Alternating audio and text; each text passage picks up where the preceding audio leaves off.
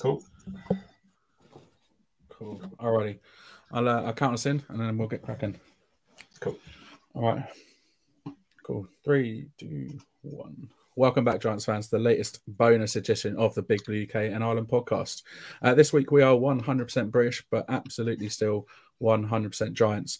We're minus Kev, but we've got a very, very special guest in for you today, Giants fans. Uh, none other than journalist and writer for The Athletic, uh, follows the Giants all year round, and is the main reason I subscribe to The Athletic every month. It's uh, Mr. Dan Duggan joins us on the podcast today. Afternoon, Dan, how are you?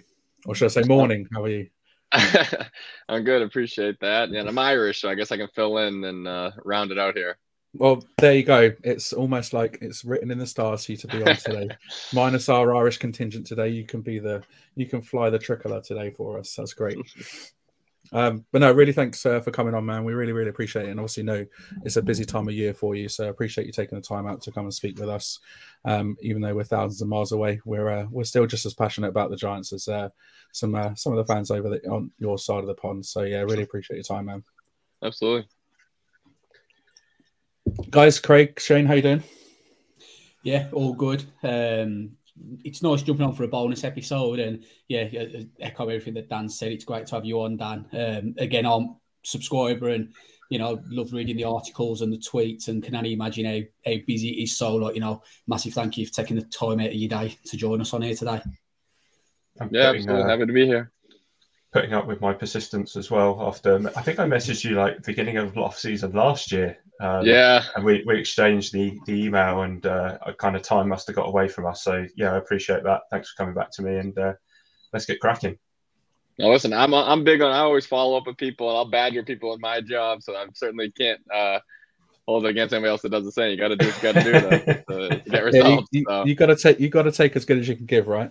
Exactly. Exactly. Cool, um, yeah, we're just going to rattle off. So we've got some questions that we want to ask you, and obviously to get things from your perspective um, and just sort of just give our listeners a bit of an idea as to as to who you are and to what you do and and why the Giants, I suppose. So um, we just want to go back sort of to your sort of early sort of sporting memories. As in, like, what was your earliest sporting memory as a child? Like, what's the first thing you remember about sport?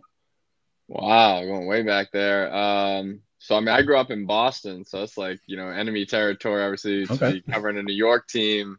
Uh, and I was just like sports obsessed. So I mean, I couldn't even say my earliest memory because it's funny. I have a two year old son right now, and he literally sleeps with footballs in his bed, and like he makes me, you know, throw the ball to him even though he can't catch it or hit it yet. Like, so I think that was pretty much the same way. So it's kind of been just in my DNA from from day one. Uh, so I guess it worked out. Like I obviously until you're about like 12 or 14 i wanted to be a professional athlete and you know at some point the reality set in that probably wasn't going to happen so this is kind of the next best thing where i at least still get to be around sports and you know it doesn't really feel like work when you get to uh, you know watch games and and talk about it and tweet about it and all this other stuff that you know i'd be doing if i wasn't covering it so it, it worked out pretty well yeah, even better you get paid for it, right? you can't beat it. So you get you get paid for doing something you love and talking about something you love, so you can't really beat that. Um, so obviously growing up in Boston, then um, what sports teams did you follow? Yeah, so I mean, obviously, kind of the, the ones you'd expect. Um, was a diehard Red Sox fan when I was younger, and not really a big baseball guy anymore. That kind of had to go by the wayside. There's only so many hours in the day, and uh, 162 games just kind of became tough with uh, a yeah. wife and kids, and uh, how much time I spent with football. But yeah, Patriots, Celtics. I wasn't really a huge hockey guy, but you know, I would jump on the Bruins bandwagon. But the the main three were uh, definitely Red Sox, Patriots, and Celtics. Nice. Boston through and through then no when it comes to sports teams. Cool. Do you still follow any of them? No, it's funny, you know, and as a thing where a lot of you know, when that kind of came out early on that I was from Boston and people think I was like this still a Patriots fan. It's like, you know, you kind of lose that fandom when you get into this business. Like I, you know, when I my first job out of college, I was working at the Boston Herald and Ian Rapoport actually was at the Boston Herald covering the Patriots at the time. So he's a great guy to, to learn from and work with. But a lot of times he would um, you know, they'd have a road game on a Sunday, and Belichick, being Belichick, would have his press conference on Monday at like 8 a.m. or some ungodly early hour. yep. So none of the main beat reporters, you know, they don't charter a flight home like the team does, could ever get there. So I'd be the poor sap. I'm like 24, 25 years old. And it was one of the, I remember, it might have been like 2009. So I was like 25. And they weren't bad. They were like 10 and 6, 11 and 5, but they had some bad losses. They had some controversies.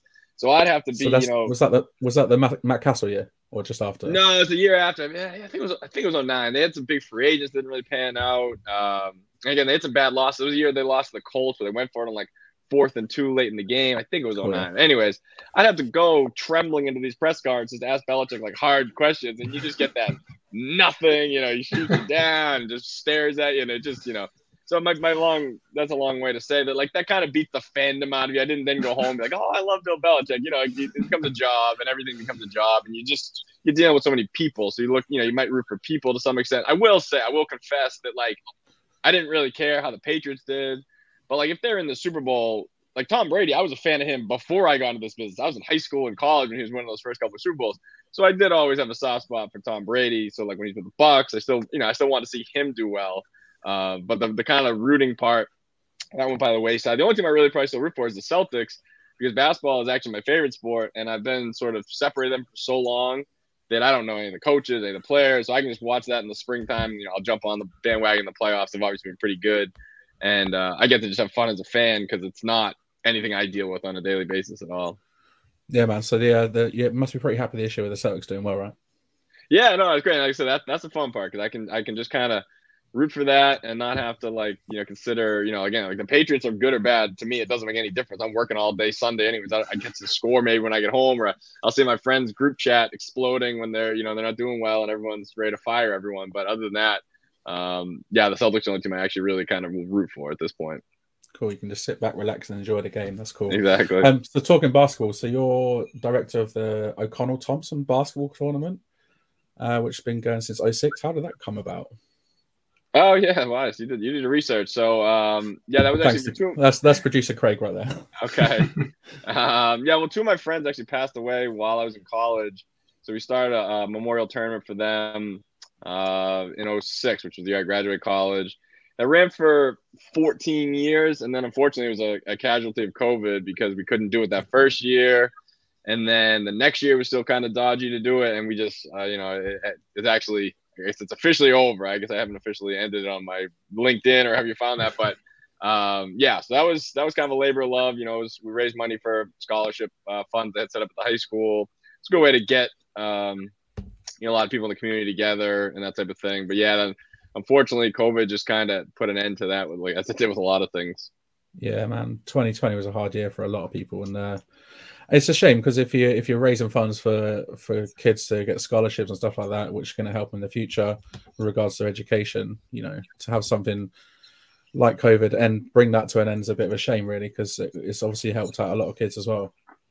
Yeah, yeah. I mean, it, it was you know, and we made you know we raised couple hundred bucks, maybe a thousand bucks. It was more just for the the camaraderie of getting everyone together. And you know, again, I love playing basketball, so it's fun just to have a you know a good basketball tournament every summer to look forward to. So yeah, no, it was definitely bittersweet, but at the same time, like I said, I got a I have a five year old and a two year old. Uh, it was going to be getting, harder to find the time. It's a lot of work that goes into organizing something like that. So um, priorities. Yeah, so I guess it was probably it was probably uh, meant to run its course at some point, anyways. And COVID just kind of expedited the process. Yeah, sort of bought it forward a few years, maybe. right. Cool, so great. You, so you um you said about obviously you wanted to be a, a as, as we probably all did when we were kids as well. You always look up at sportsmen. Um, so what was it that led you to pursue journalism as you, as the career then? Yeah, I mean, it was literally just kind of like uh, looking at it practically. Like, again, I really wanted to be involved in sports, and I was good at writing, so it just kind of like seemed like an obvious thing to marry him. Like, I was like when I was in elementary school, you know, we had to do journals every day in like first and second grade. And I would just write like basically sports articles because I read, I'd read the newspaper, I'd read Sports Illustrated, I'd read all that stuff. And it's funny, I still remember my second grade teacher was like, like would write like, oh, you're gonna be a sports writer someday. So you know, Mrs. Herbert, shout out to you. She called it long before anyone else did. But yeah, I've just always been obsessed with sports, and like I said, it, it kind of married. I had some talent writing, had the passion for sports. So like I don't know. I just hope I can ride this as long as it can. I can't really do anything else. So hopefully, uh, so long. I, I got I got to get like 30 more years prior to retirement. So you know the way this industry is going, that's a little daunting. But you know if I can make it, uh, I'll be very happy because I, I love doing it. Oh, awesome. I mean, Dan's already kind of rumbled me as doing a bit of research and actually looking into some stuff here. So, uh, so you started with NewJersey.com covering Rutgers football after Boston. Yeah, yeah. Right? So I was in yeah, so I was in Boston. I, like I said, graduated college in 06. I uh, worked at the Herald till 2012, then moved down here in, in 2012 and um, got my kind of breakdown here covering Rutgers football for mm-hmm. NJ.com, the Star Ledger, kind of the big outlet in New Jersey. So covered Rutgers for the 2013, 14, and 15 seasons. And then when Jordan Raanan, he was at NJ.com covering the Giants. When he left to go to ESPN, I got bumped up to take his spot at NJ.com covering the Giants. Uh, so covered the Giants at NJ.com for two years, and then have been at the Athletic since 2018. So altogether, I've, I've done seven years, which is like crazy on the Giants. Time flies. Um, but yeah, so in the five, I'm at the Athletic.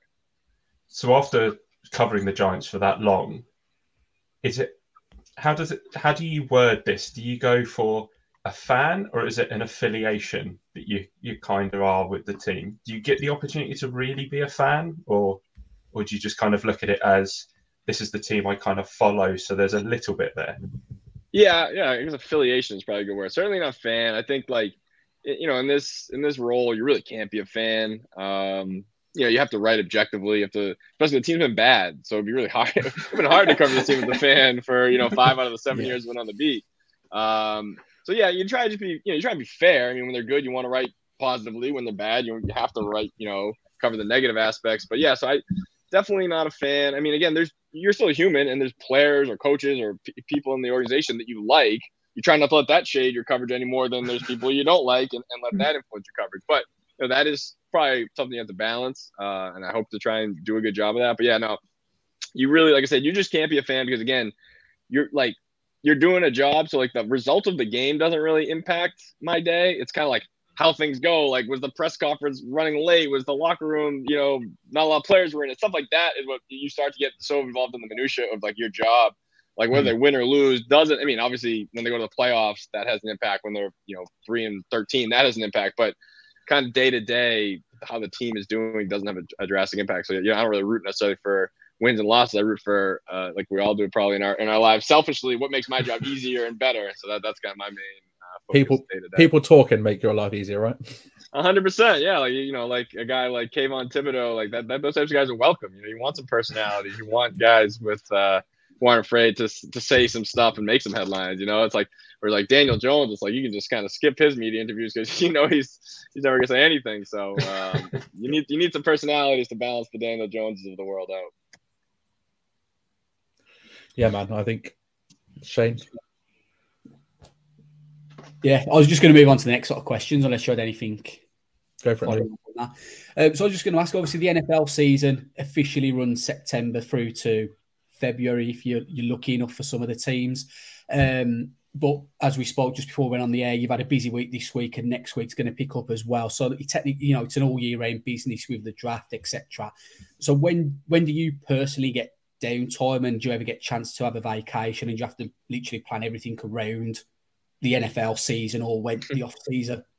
Yeah, no, definitely plan my life around the NFL season. Uh, like my my kids were born in March and May, and obviously some of that was out of me, my wife's hands, but that was kind of the time of year we were targeting. At least we, I don't, you know, I have friends on the beat and stuff who've had babies in August, and I don't know how you do it. Like during the heart of training camp and into the season, it's like that's a that's a busy time. So uh, that worked out well. But yeah, it wasn't an accident. I got married in July. That wasn't an accident. You know, you really have to, um, you know, my anniversary every year isn't, you know, on a weekend where there's a game. So that, that was certainly part of uh, even those types of decisions. But yeah, like what I always say to people, a lot of people don't know really much about it. Like, what do you do in the off season? And it's kind of like what off season? Because the NFL is really smart about how they've made this a year round business where it seems like every month there's some sort of, you know, kind of tent pole event where it's the combine, then it's free agency, then it's the draft, and it's like mini camp. So the way I describe it to people, it's like say August first to we'll say it used to be January first. Now the season goes a little longer. If your team doesn't make the playoffs, you're working pretty much every day. Like you know, you're either at the facility, you're traveling to games, you're at games. Like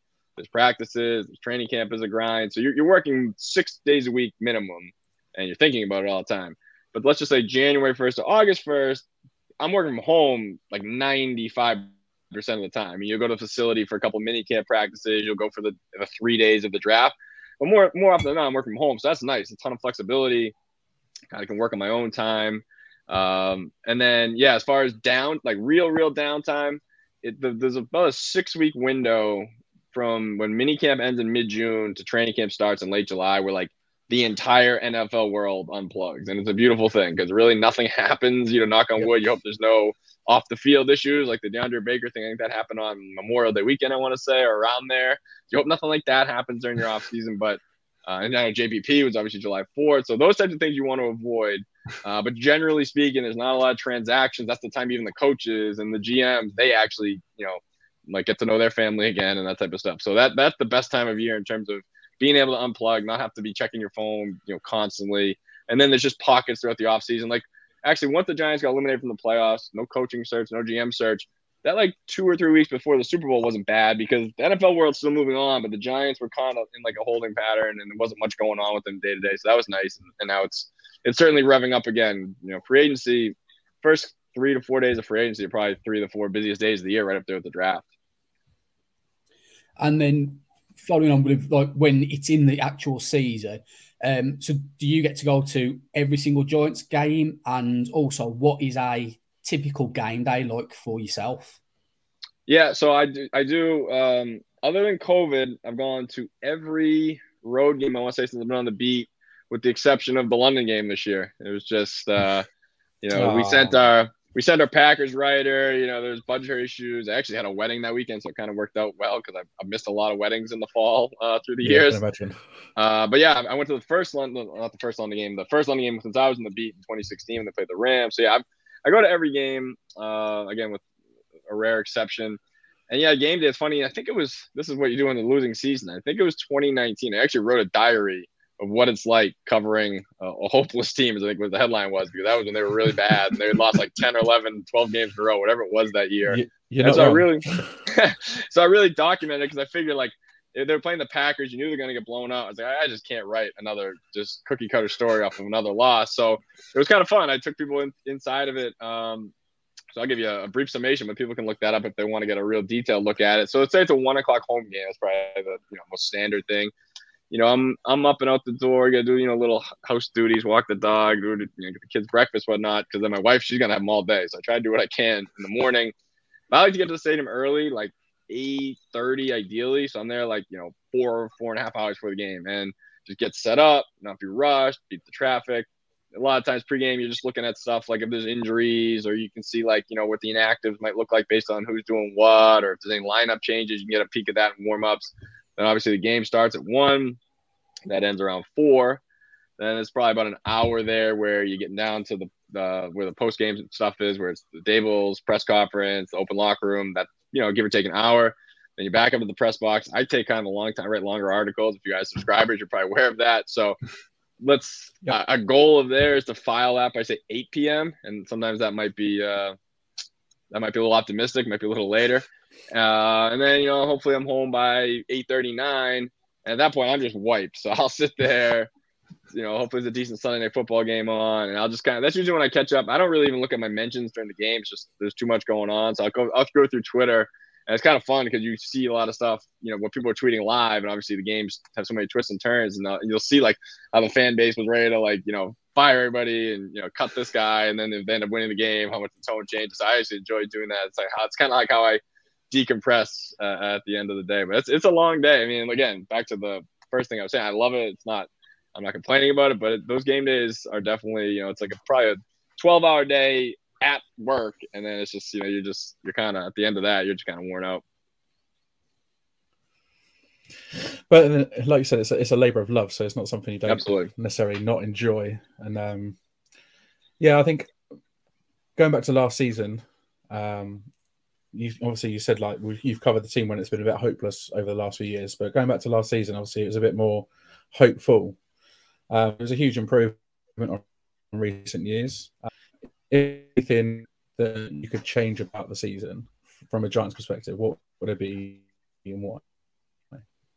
Anything I could change about the season? Yeah, so I guess if the Giants had uh, the opportunity to rerun the season, what would, would there be anything you would change about it? Or that okay. they would change about it? uh, I mean, I guess uh, either have Adoree Jackson not return punts or have Xavier McKinney stay home during the bye week. Because uh, otherwise, I mean, you know, a lot went well. You know, I mean, obviously you can sit there and really, you know, if you want really want to like time travel and say you know beat the Eagles. I mean, I, I don't think that was going to happen, but um, but it's something more a little more realistic and attainable. Yeah, I mean, if if Adoree and McKinney don't get hurt, uh, you know, I think that that second half where they scuffled a bit, probably you know those games probably turned out a little bit better. So I would say that's probably the thing that's kind of realistic that. Uh, if you change, you know, one of those two things, um, it might benefit the team. Again, I don't know that it really would change the end result because I, I, just think the Eagles were obviously a better team. So if they ran into him, that was probably how it was going to finish. But might have been a uh, an even better regular season if, if those guys stayed healthy.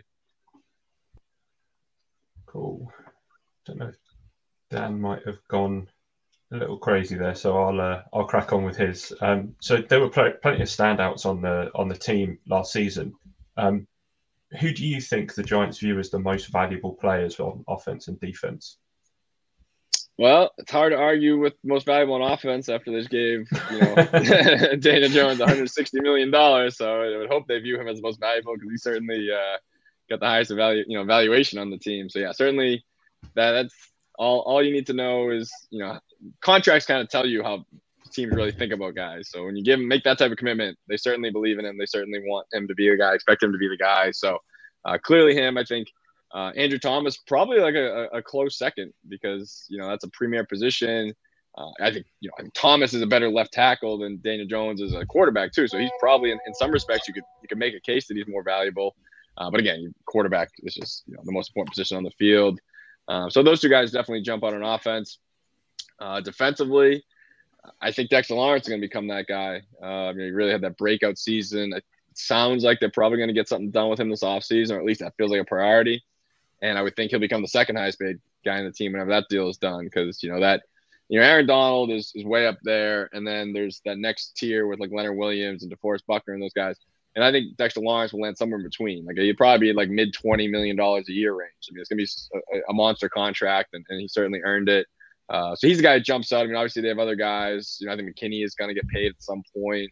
Uh, Dory Jackson, Leonard Williams still have big contracts, but I'm not sure that um, this regime will like re up and, and make a major investment in those two guys. You hope Thibodeaux sort of becomes that guy, but I think it's I think it's pretty easy. Like if you look at, it, I think it's really Daniel Jones, and I'll give like Andrew Thomas honorable mention, and I think Dexter Lawrence on defense.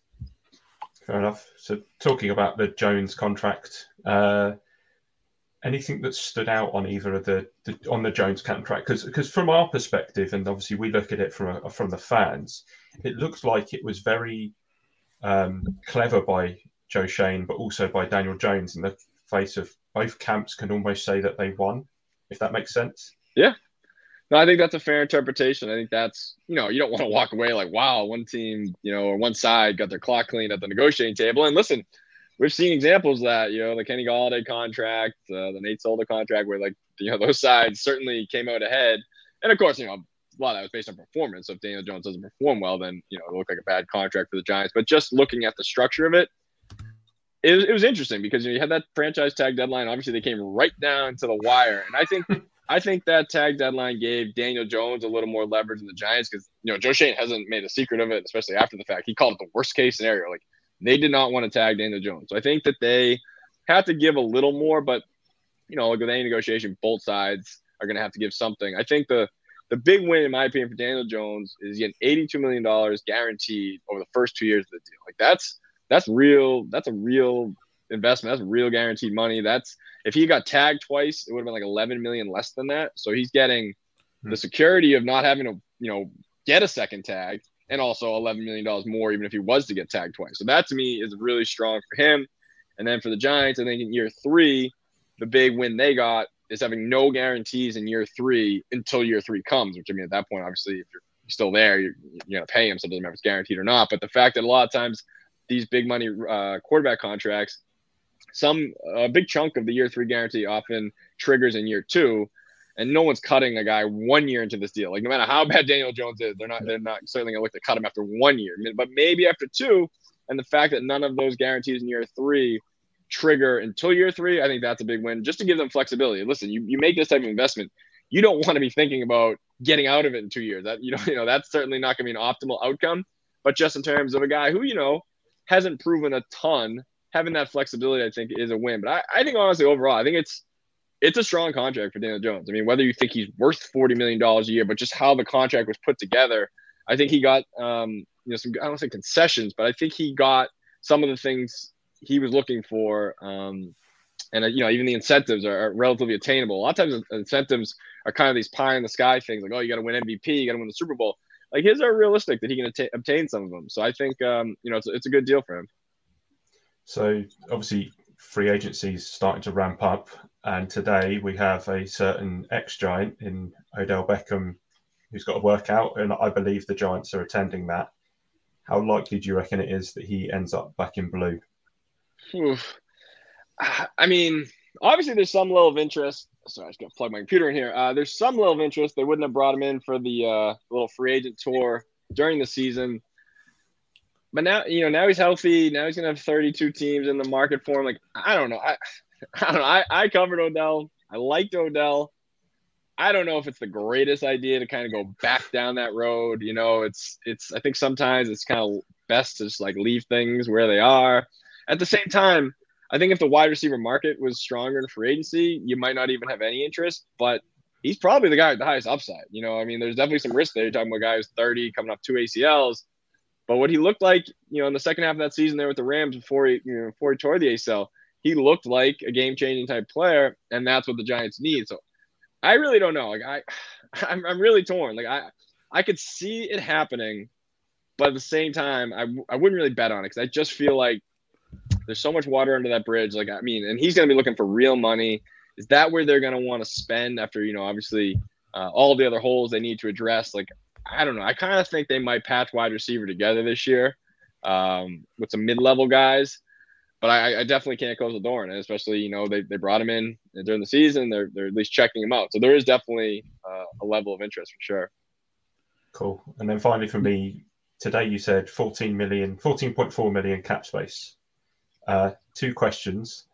Something with Leonard Williams' contracts was one of the things you said. Uh, do you know what that something might entail? And obviously, you've also mentioned about this already, but Adoree Jackson's cap numbers rising to 10 million, uh, rising by 10 million this year. Do you think Schoen will address that, or that it will just stay static? There's been really no chatter about Adoree. I think they're just gonna like ride that one out. I mean, cornerback such an important position in this defense. They don't really have anybody else who's a proven corner, so I don't think they can get too cute there. I mean, yeah, it hurts to probably give him a twenty million dollar cap hit this year, but kind of is what it is. I think they ride it out. You know, it's the last year of the deal. They can you know move on next year, resign and whatever. I don't think they're gonna uh, do anything drastic there. Yeah, with the Leonard Williams, I just did the something because it's, it's unclear how that'll play out. Um, I don't think he'll take a pay cut. I don't see why he would. And I think if you look at everyone says, "Oh, take a pay cut, take a pay cut." If you're the Giants, that means you have to go to one of your best players, a guy who's you know played his butt off, been productive, and say, you know, we don't think you're worth what you're making. Like, here's a six million dollar because you're not to do a two million dollar pay cut. That doesn't give you enough. The juice isn't worth the squeeze there. So that has to be like four to six million dollars. And if Leonard Williams turns around and says no, then you you have to cut him. You know, it's like it's one of these things. An executive told me this one time before, and, and you see it all the time. It happened with Adam Thielen. I just saw this morning. Once a team broaches a pay cut, they have to be prepared to follow through cutting the player because otherwise the relationship is, is so damaged that you know you can't just like hey I never mind, I was just kidding about that pay cut. You know, I we still value you. So I don't see them getting to that point. And maybe if they tag Jones, it might have been a little stickier with their cap base. They might have said, listen, we you have to take this pay cut or we just can't make it work. Maybe that would happen they can't really play that card with Jones uh, with Williams' agent. So I think what probably happens. Well, I think with the best for all concerned, probably like a short term extension. Like I looked at Grady Jarrett last year, got a three year extension around fifty million dollars. I think he's a pretty similar player to Leonard Williams. I think that'd be a fair outcome. Leonard gets more guaranteed money, but they can knock that uh, cap it this year way down. You're keeping a good player. I mean, I know he had the injuries this year, but I don't know that's a sign he's breaking down. I mean, the guy been Iron Man to this point, so I think keeping him in the fold that because I mean their defensive line is a weakness really. So you're gonna take the only other really good player besides Dexter Lawrence and make it even weaker. That that's hard for me to swallow. So that's why I don't think he'll be cut. Um, and then the other option would be a restructure. He has a void year next year. They can push money out there. I think that's probably a last resort. That was the term Schoen used a lot last year. Was restructuring for last resorts. Uh, but I, I think the extension makes the most sense. Now it's just a matter of um, you know, Leonard Williams' The agents have been pretty tough negotiators. They've, they've squeezed uh, quite a bit out of the Giants' coffers every time they're at the negotiating table. So Uh, maybe that maybe that can't happen. They have to go the restructure out. It'll be interesting. There's no way I don't think they just leave him at 32 million dollars a year. That's that's a that's a monster cap hit. Yeah, a little bit too much, I think. I mean, it's what it's what Jones would have got on the tag. So if you're saying that it was exactly. prohibitive of a quarterback with that cap hit, what, what do you think about having an interior defensive lineman? So yeah, they, I think they need to do something, and what that something is kind of remains to be seen. I'm sure we'll find out soon. Shay? So um, obviously we've got free agency coming up. Um, we have acting a hectic couple of weeks with free agency. But if we look just a little bit further into the future, in around six weeks' time, all the eyes all turn to Kansas for the NFL draft. Um, so I was just wondering regarding the draft. Obviously, we've got quite a few holes, and if you look at the mocks that are going on, we've we've had a variety of positions mocked us in the first round. Is there any particular player that you personally would like us to take, and maybe not necessarily in the first round, any any point in the draft? Is there any standout players that you really like?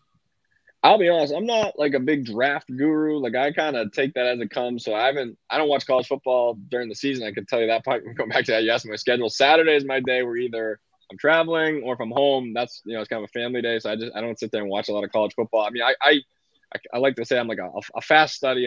Dane Brugler, who does all our draft stuff for the Athletic, is tremendous. So I definitely cram. You know, when the beast drops a couple weeks before the draft, then I'm aware of guys you know, from me at the combine and stuff. So I can't say I have a specific guy. I mean, obviously I know the names at like wide receiver and cornerback who could be there at 25, uh, but I can't sit and pretend I have a strong take on them. I'm more focused on free agency at this stage of the game. But I do think if so, rather than going a specific player, I think position wise, wide receiver and cornerback makes the most sense. I mean, obviously we'll see what happens in free agency. Uh, but you know, I think Shane's big on you know using premium resources on premium positions. So you're talking about a first round pick, right? That's not in the top 10, which, you know, it's a good problem to have. They're not picking up that high for, for a change. Uh, you know, I think they want to use that resource to get one of those high paid positions so you can have a guy under a cost controlled contract for the next, you know, four years and a fifth year option. It's funny, like where that Tee Higgins uh, trade rumors came out and the uh, the Bengals GM shot it down, saying, "Hey, go get your own." And I think that's what the Giants need to do. They need to use that 25th pick to go find their Tee Higgins, go find their Brandon Aiyuk, some of these guys who get tossed around uh, as potential trade targets. It's like, well, those teams, you know, they did the hard part. They scouted that guy. They found that guy in the late first, early second round, and obviously they've been productive players. So I think that should be the Giants' approach. Uh, the cornerback, you know, kind of goes in that same basket where uh, we talked about Adoree', you know, kind of an uncertain future. So I think they need to stock that position up, and I think that's a spot where they can probably get a guy who, you know, be a good number two and with you know upside to potentially be a number one. Yeah, and I think if you look at the mock drafts, it's kind of that 25 position is either just going to be maybe that that'll all just be gone off the board, or we might just say get wide receiver three or cornerback three, four to us. If right. the worst to happen and say the wide receivers and cornerbacks are gone, do you think the Giants will maybe target another position, or do you think that maybe Joe Schoen will look at maybe moving either up if there's only say one receiver left, or could he move Derwin, gaining more draft capital either for this year or future years? Yeah, I mean, I think he's going to be flexible with it, um, and I think the other thing is, and he said this, like you know, they're the roster obviously. Uh, I mean, they had a good season, but the roster obviously still has some holes, so they, they can't really go wrong with choosing best player available. Like if there's a offensive guard or center that they love at 25, like they can go there. If there's a linebacker, they can go there. I mean, there's plenty of positions that they could target there. So uh, I think that they could stay put and, and, get a fine player. But yeah, I mean, I think maybe if there's a little run on wide receivers, say in the late teens, it wouldn't shock me if they made a kind of a, a small move up to get somebody at 20 or something like that. I don't think they're going to do anything drastic and try and get in the top 10, but you could definitely see if some positions of need uh, start to come off the board. I wouldn't be shocked if they did that, or you know, or vice versa, go the other way if they just kind of feel like the value is not there. Let's go stock up. So yeah, I think I think kind of all options are on the table. Uh, it's it's just interesting, you know, covering a team that has the 25th pick. It's been a while. It's, you know, back to like Evan Engram. It's like we're used to covering top 10 you can narrow it down to like these handful of guys and you knew it'd be one of them. Uh, it's different now. There's such a wide array of uh, variables to determine who will even be there when they're on the clock. But it's a nice problem to have. I'd rather pick, I'd rather be picking at 25 than the top 10 every year because at least we're playing good football. No doubt. Cool. Um, we're going to finish off just some, with some uh, quick fire questions for you. Um, and yeah, I'm back in the room. I had connection issues. I'm good, all good now. Um, so you, when you're sitting back on a Sunday evening and watching watching Sunday night football, which do you rather watch offense or watch the defense?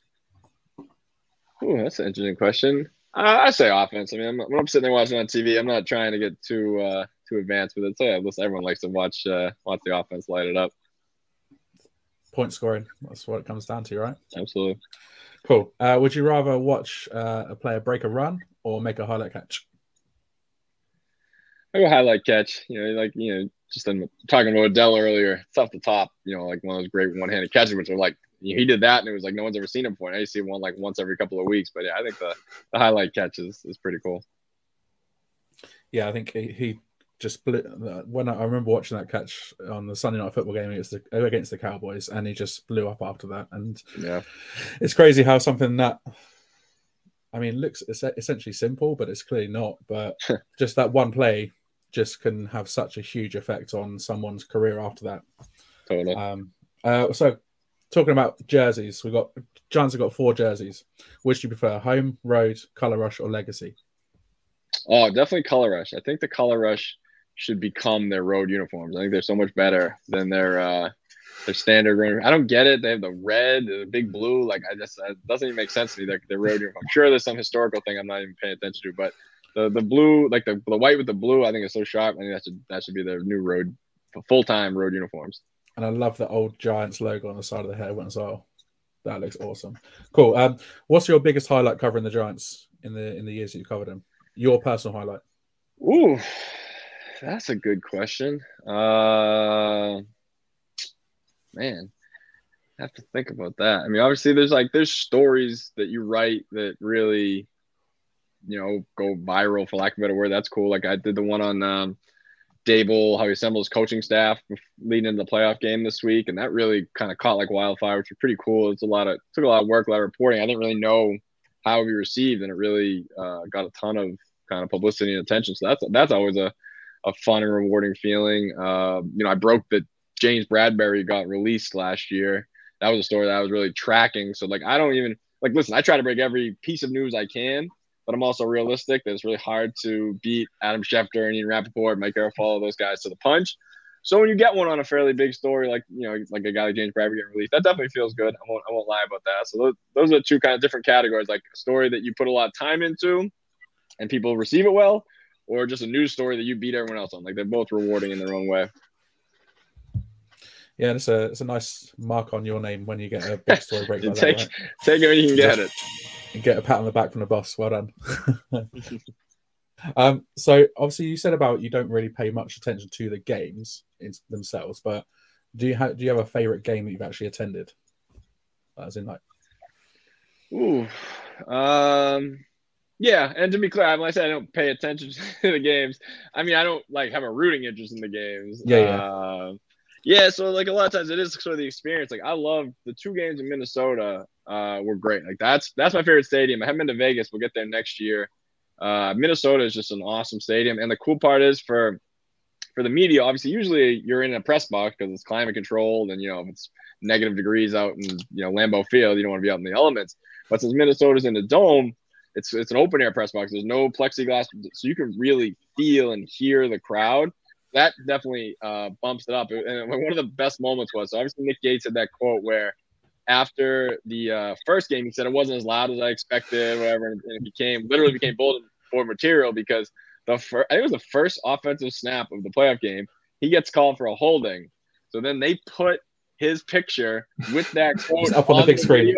And that way, and the place yeah. went nuts, and they got the horn. like it was, it was a great atmosphere. Obviously, they, you know, they won again. I'm sitting there like, they don't root for him, but hey, it's fun when the team he covers wins a big playoff game and everyone's going crazy in the locker room. Like it's, it's, it's I'm not saying like I, you know, totally remove all emotion. Like it was still an enjoyable experience. So that, I mean, maybe that's a little recency bias, but again, there was a five year stretch there where there weren't a lot of memorable games. So, uh, so no, I think yeah, I'd say those two Minnesota games, uh, obviously different outcomes for the Giants, but just the atmosphere for both were really electric and, and really great games and uh, just just fun to be a part of. Nice. Uh, so that kind of probably leads on to the next question. And the your favorite stadium you visited is that yeah, it's, Stadium? It's definitely it's definitely. I'm trying to think of who even gives a run for more. I mean, Dallas. Maybe I'm a little uh, desensitized because you go every year, but that every time you walk in there, it really like it lives up to you know the hype and the billing. Like you know, if you go with someone for the first time, like uh, Charlotte Carroll, my B partner, this was her first year covering the NFL, so she was experienced everything the first time, and like you could just see her reaction, like when she walked in, like it, it's it's it's really something. Um, that's definitely a great one. Like I said, I'm, I'm looking forward to get to Vegas next year. Uh, was at Seattle this year. I mean, that was definitely as kind of loud as advertised. But I would say to this point, and maybe it's just the fact that the games were really good too, put it over the top. Minnesota, uh, it's got the top spot for me. Nice. What about your least favorite stadium? Oh, that's the easiest question of the whole thing. Washington. That place is. I knew dump. you were going to go Washington. I knew you were going to go Washington. It's a dump. It's hard to get to. The food stinks in the press box. The vantage point. I know if you follow us on Twitter, every reporter would just like obligated to tweet the photo from the from the uh, press box where you got like a pole in front of you, and, the, and you're like like you think you want to be low, but it's, it's kind of better to have a bird's eye view. And when you're, you're low there, so if the ball's on the other side of the field, you don't know, you know, like Saquon runs the ball around right end, you don't know if it's a two yard gain or an eight yard gain because you have no depth perception. I mean, it is it's the worst. The, the faster Dan Snyder can sell and they can build a new stadium, I think everyone will win if that's the result. It's hopefully coming sooner than later. Yeah, I've heard uh, quite a few bad things about so the, uh, about the Washington Stadium. Um, so you said about the the catering in the in the press box. Which stadium has the best catering option? No, that's definitely Dallas. They Jerry does not spare any expenses on anything, and even with the media, takes, takes care of us. Uh, and, that, so they played there on Thanksgiving this year. So like, I didn't want to tell my mother this or my wife this, but like the spread I got in the press box probably better than what I would have got if I stayed home. I mean, they really they carving stations and every side and desserts. I mean, they really they went all out, and that's just standard. They've they have really good food, and it's, it's it's high quality and a lot of it. So yeah, that's they're they're certainly number one uh, in the rankings in my opinion for food. I mean, everything's bigger in Dallas, right? Yeah, I mean, they like I said, Jerry Jones is not someone who who, who spares any expense on anything. So even taking care of the media, he goes all out. Yeah. So um, last couple. So who's the funniest, either current or past player that you've ever interviewed? Oh man, these are good ones. They put me on the spot. My mind's not uh firing as quick as it needs to be funniest player. I'm trying to like go through the guys on the team now. Um, give give me a second to think about that. Ask me the next one. I'll, I'll try no and I'll try and work on that one. The, the next one might not be any easier. no, no. I mean, okay, go with the current players. Go go in the current current squads from last year. Who, who who's probably the funniest out of the current squad? Yeah, so I'm trying to think like who's funny and like I'm trying to think of like, maybe how to qualify like funny. Like like Dexter Lawrence has like a, a, a, like a jovial personality. I don't know if I'd say he's funny. uh, Graham Gano is actually kind of sneaky funny. Like he's he would not, you know I think kickers are always kind of like putting their own bucket, but he's got a pretty good personality. He's kind of always in the mix. Like I'm sure I'm forgetting somebody kind of obvious, but uh, that's that's the best I can do on the spot. I'm sure I'm sure they won't take. What about uh, what about Hadi? Oh my gosh! See, there it is. Yes, absolutely. Hadi strikes me as someone who is crazy to deal with. Yeah, yeah, yeah. No, next if you ask me more and I'm dying on the vine like that, feel free to offer suggestions. Hadi, definitely, easily, yes. I mean, he is.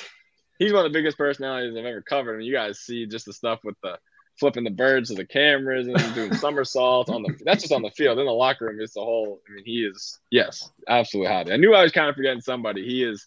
He's kind of a larger than life character. He's he's he's a trip. I hope he's back again for selfish purposes, I hope he's back because he's just entertaining guy to cover and be around. I'm not surprised. I'm not surprised he's up there. And yeah, that's last one. last one then. So you're at dinner and you get your dream three guests to have dinner with. Who are they and why? From any walk of life? Any walk of life. Oh boy. uh Hadi? No, I'm just kidding. Um, all right, let me think about it. I'll try and give some three. So I think I'm just first one was come to mind. I think I'd have to go Larry David just because I'm a big Seinfeld, Curb Your Enthusiasm guy. Cool, I think man. he would be very interesting to just you know be around and hear his you know sort of thoughts on the world. The dinner would be entertaining for sure. Uh, again, going back to my basketball in Boston roots, I probably have to say Larry Bird. Just uh, now, I kind of was a little young to really be a, a, huge fan of his, but he was still the guy when you grew up in Boston. Uh, so I'd say he'd be kind of a, a cool one to have. And one more, man, there's got to be somebody obvious that I'm forgetting. So you've gone TV, I mean, you've gone sports. What about someone from music or? Oh, okay, yeah, yeah. Uh, know, I guess my favorite musician is Tom Petty. I don't know if like he would be an unbelievable dinner guest, but you you gave me that hint, so I'll go with that one. Well, maybe I'll change Tom my mind Petty, if I get with that. that's a that's a that's going to be a great dinner, and you can sit down and chill with them three, and that'd be really cool. Some uh, some decent guests there as well. Actually, I'd like that. cool. That's the uh, that's the end of the quick fire questions, and that's the end of all of our questions for you, Dan. Um, but we uh, we just want to uh, again just reiterate. So, like you taking the time out to speak to us. I know it's been best part of forty five minutes, but um, we um like appreciate you coming on to speak to us this this afternoon. Um, you know, we love love the work you do with the athletic. Uh, love the work Charlotte does as well. Your your beat partner as well. It's you know you you two guys are the, are the main reason the three of us subscribe to the Athletic. So you know we really appreciate your work. We really appreciate your time, um, and hopefully it's not the last time that we get to speak to you either. Yeah, no, hey, my pleasure coming on. It's cool to have uh, to know that there's people you know reading kind of all over the world. So that's that's really cool. And uh, yeah, no, definitely. Craig has my email, so um, so hit me up. we'll, do it again. he know, sure. He no doubt will. We're we're, uh, we're planning on coming over to the states later on in, in the year to uh, to a game, the game day weekend. So uh, it'd be oh, cool if we could just hook up with her and just say hey and you know grow a beer or something at some point. Yeah, that'd be great. Hit me up. Awesome. But yeah, I really appreciate your time, man, and um, thanks for coming on. All right, thanks, guys. Hope you enjoyed it. Cool. Uh, that is all we got time for this time around, Giants fans. Uh, we will be back next week at our usual spot, eight thirty on Wednesday evening, uh, to talk all things free agency. Um, anything else to add before we go, Craig or Shane? Nah, just great interview. Um, no offense to anyone else previously, but probably the, the number one interview that we've had since we've been going. So uh, thanks ever so much for joining us. I also think that Kev would be very, very upset if we didn't mention that he was so upset that he couldn't be on here tonight. He's at a country music festival at the O2, and he even joined us from the hotel room earlier, just to say that we had to reiterate that he loves he loves reading the articles as well. um, and yeah, we've um, we'll have to reach out to Charlotte and have her on because we'd love to, you know, get some in, insight into how her you know, how her first year's gone because um, we've all loved reading her stuff too. So, absolutely. Well, thanks for having me, guys. Glad we could do this. Yeah, man. Cheers. No, for sure. We're uh, we're glad you could join us. Uh, remember to subscribe to the YouTube channel and hit that little bell to get the latest updates and notifications. Follow us on Twitter, on Facebook, and Instagram. Just search for Big Blue UK and Ireland. Uh, you can also find us on the New York Giants Fans UK Facebook page. Get in touch with us via email to bigblueukirl at gmail.com. And my thanks as ever go to Shane and to Craig and to you, Dan, for joining us, uh, and to you, the listeners, for tuning in. We are signing off until next time.